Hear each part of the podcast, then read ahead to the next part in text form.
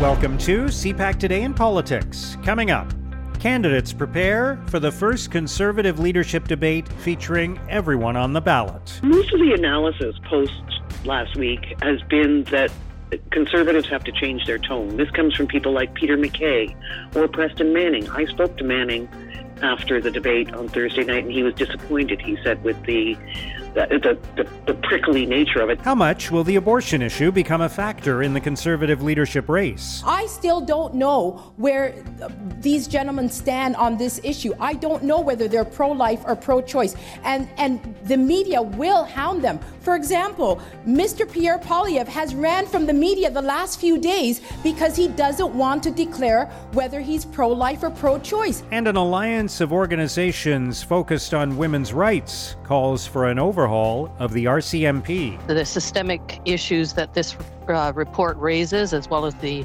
um, many instances, sadly, of uh, and horrifically of discrimination, are echoed in a number of institutions right now in this country military, uh, prisons, as well as within the police.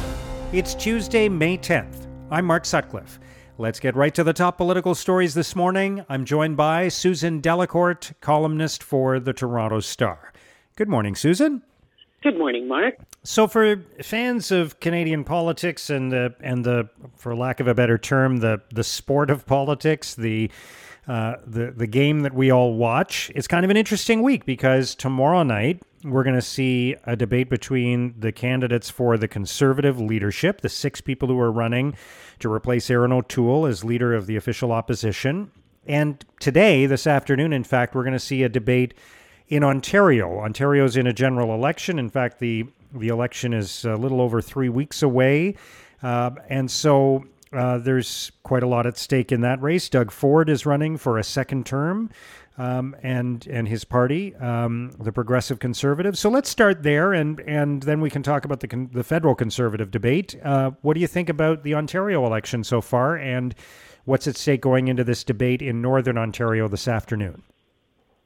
Oh, well, let's stay just for a second on the idea of two happening together because I went to the debate last week, the um, the, the, the one at the uh, Canada Strong and Free yes. Network, the one the, that everybody is talking about, which yeah. we will talk about. The former Manning, and, the, the everybody thinks of it as the the Manning Center, right? So it's now exactly it now has a new and name. Preston, but I did t- yeah, lovely chat with Preston Manning while I was there, and what I was really surprised by was the fact that the Ontario election did not come up much. And you'd think in a room filled with political junkies, where Canada's largest province is going through an election, there would have been talk about that on the stage, and nothing, nothing yeah. at all. It's like the Ontario election and the federal Conservative Party leadership are happening in two separate places. If Doug Ford has a view on uh, which one he likes, he's not saying. He's not getting involved in the race. He didn't darken the door of the, that conference over the weekend. So I think it tells you that we have two very different political contests going on right now. We have one for Ontario and one for the federal conservatives. Oddly enough, the federal conservatives have to worry about their electability in Ontario, but they're just staying away from that thing. So, um, we're Doug Ford goes into this debate in a reasonably healthy position. Polls are showing still that he's got a majority within reach. That uh, Steven Del Duca, uh, the Liberal leader, is doing not badly in the polls either. If, if the goal is to come from three to two, and Andrea Horwath uh, still is talking as though she's running for premier, but I think this is one of the events that's going to help sort out who's in first, who's in second, and who's in third in this race. And there is not general agreement on that yet, although it seems to be settling into this is a traditional Ontario election between the Liberals and Conservatives. Hmm. And uh, while we're on the subject of comparing the federal Conservatives to the provincial Progressive Conservatives, um, why is it? that right now it feels like, and I know things can change and there are always winds blowing in different directions and trends, and uh, you know, there is this pattern in Canadian politics, almost going back to Confederation, where when there's one party in power in Ottawa, there's another party in power in Ontario. Um, but why is it when it's so hard for conservatives to win seats in Ontario federally, it seems easier for Doug Ford and the progressive conservatives to win seats in Ontario provincially. You know, I've been thinking about that a lot, and I'm wondering if we are now seeing different voter bases. Um, that that Jean Charest, when he was talking last weekend at the conservative leadership debate at the Manning conference, he was speaking very much like a Bill Davis kind of conservative. Uh, the the you know, as Ontario goes, so goes the nation. That kind of national vision conservatism, which is progressive conservatism. And Doug Ford is still calls himself a progressive conservative. I think he started out as a populist, and people thought that he would be more of the kind of Poilievre, uh, you know, anti-institutional campaign that, that Pierre Poilievre is running. And Doug Ford has emerged, I guess, after four years in power, as more of a centrist or almost apolitical in many ways. I, I was uh, listening yesterday to some pollsters talking about this, and they largely think it was pandemic that that pushed Doug Ford to be more of a reactionary, less of a reactionary, knocking institutions down kind of guy, and more of a make government work thing. Right. I don't think it was lost on anyone that on the eve of calling an election, he went to Windsor and appeared at Justin Trudeau's side, which yeah. is and, and Justin Trudeau appeared at his side, which is also exactly. interesting. Yeah. Exactly. So yes, it is. I, I, I think it's a it's a definite reality of this early part of the uh, the Ontario election that it is not happening at all in the where conservatives are playing at the moment. It, it does look like there's just two separate universes here. Yeah. All right, let's turn to the federal leadership debate. And uh, what, do you, what do you expect from that tomorrow night? Um, and I think another question that a lot of people are asking is the extent to which uh, the abortion issue, which is playing out obviously in the United States right now, is making its way into this leadership race for the conservatives. Well, the conservatives would like that it would not do that, but it can't help but do that they've had two leadership contests already since coming out of power in which social conservatives had a huge amount of clout and may have been kingmakers. And Leslyn Lewis technically is the only social conservative anti abortion candidate in this race. But she put it on the table last Thursday night in Ottawa. I don't see any reason why she's not going to do it again. It makes conservatives feel awkward, but it is on the table. And liberals will help to push it that way too because they think they win when when Canadians take a close look at the the uh, the awkward dance between the conservatives, social conservatives, and the uh, the more libertarian, keep the government out of your life conservatives. But it is going to be an issue. Definitely is going to be an issue. Pierre Poilievre has made freedom. He talks about it all the time. And gatekeepers, and for women, this issue of freedom and gatekeepers is very real when it comes to abortion. So I, yeah. I, I think that it's definitely going to come up. You'll you'll get the usual remarks from them, and I think all of them are dreading the clip that liberals will use in whatever election campaign is is next to show that. But it's definitely going to come up. And what about the debate itself? Um, because I think there there is a perception that Pierre Poilievre is the front runner. It's so hard to know what's what's going on in terms of recruiting members who will ultimately cast the votes that will choose the next leader. There are people asking is, people who consider Jean Charest to be a threat to Pierre Poilievre. Others who are saying he's not even close. So, it, it, does somebody need to? If if uh, if if it is going to be close, does somebody need to do something, make a move in one of these debates?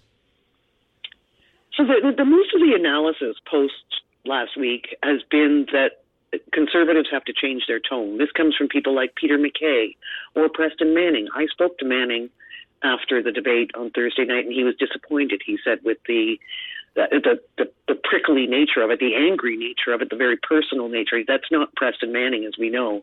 And the room loved it, though. The the room loved that sharp exchange.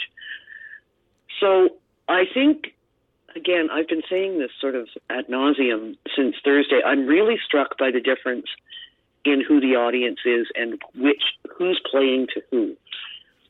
Last week they were playing to a room that was very much on, in Pierre Poilievre's camp. They, there's no question that Jean Charest got booed when he said anything against the convoy protests. You know that that was not on in that room last Thursday night. I'll be interested to see if they've done a tone adjustment too. And the other big change in the dynamic is that Patrick Brown was not there last week, and he will be there on Wednesday night. Which, if there are front runners in this, that Charest, Poilievre, and Patrick Brown is one too because he has a, a remarkable ability to sell membership. So right. I think we're going to see a different tone. Whether that's just because there's a different dynamic or whether they're correcting for last week or sharpening the focus, I, I it's going to be fascinating Yeah. for me to watch anyway.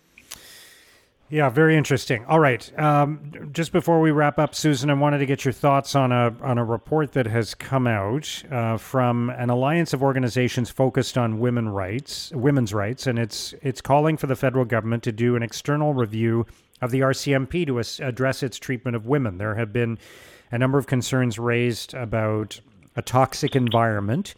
Uh, very similar to the kinds of allegations that have been raised about the Canadian Armed Forces. Um, so, uh, what do you think about that? And and is this is this something that is going to generate some attention uh, in the Prime Minister's office, in the cabinet, and elsewhere? Uh, very definitely. First of all, this government is proudly, unabashedly, some to some annoyingly, feminist. So anytime somebody says this, also don't forget there has been a major conversation going on inside the RCMP with the uh, you know General Vance from leadership in the RCMP, and it all revolves around this toxic culture and sexual harassment. So I'm I'm not surprised to see that this is happening too, because this has vexed this government. You recall the Prime Minister's Chief of Staff actually testified uh, about uh, her disappointment in in what was going on in um, in the military, and the RCMP is is similarly, uh, yeah, the the two cultures have been facing the same allegations now for for quite some time. Uh, tomorrow night, uh, the RCMP commissioner is up before the the special committee looking into the declaration of the emergency legislation too, and I would imagine she's going to be asked about this as well. All right. We'll see what happens. Very interesting few days ahead. Susan, thank you so much for joining us today. Okay, thanks, Mark. That's Susan Delacourt, columnist for the Toronto Star. Today, we send a resounding message to the world that Canada and our allies continue to stand shoulder to shoulder with Ukraine. Now, here's what political columnists and commentators are writing about today. In an editorial, the Toronto Sun argues Justin Trudeau was right to visit Ukraine.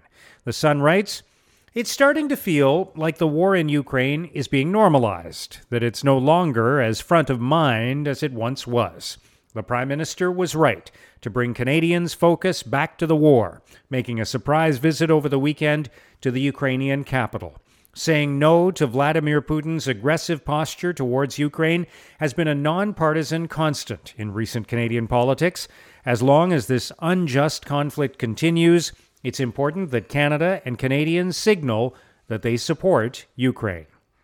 At Policy Options, Lynette Ong argues Canada should support Southeast Asian nations to help deal with China's clout.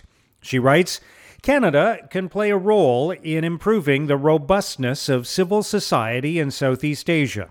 Emerging economies often need Chinese investment to build infrastructure and extract natural resources, leaving them with limited options to decline any investment offer.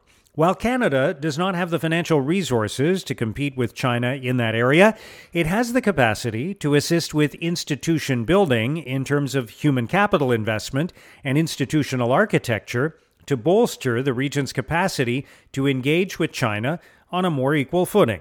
This deserves a prominent place in Canada's soon to be announced Indo Pacific strategy.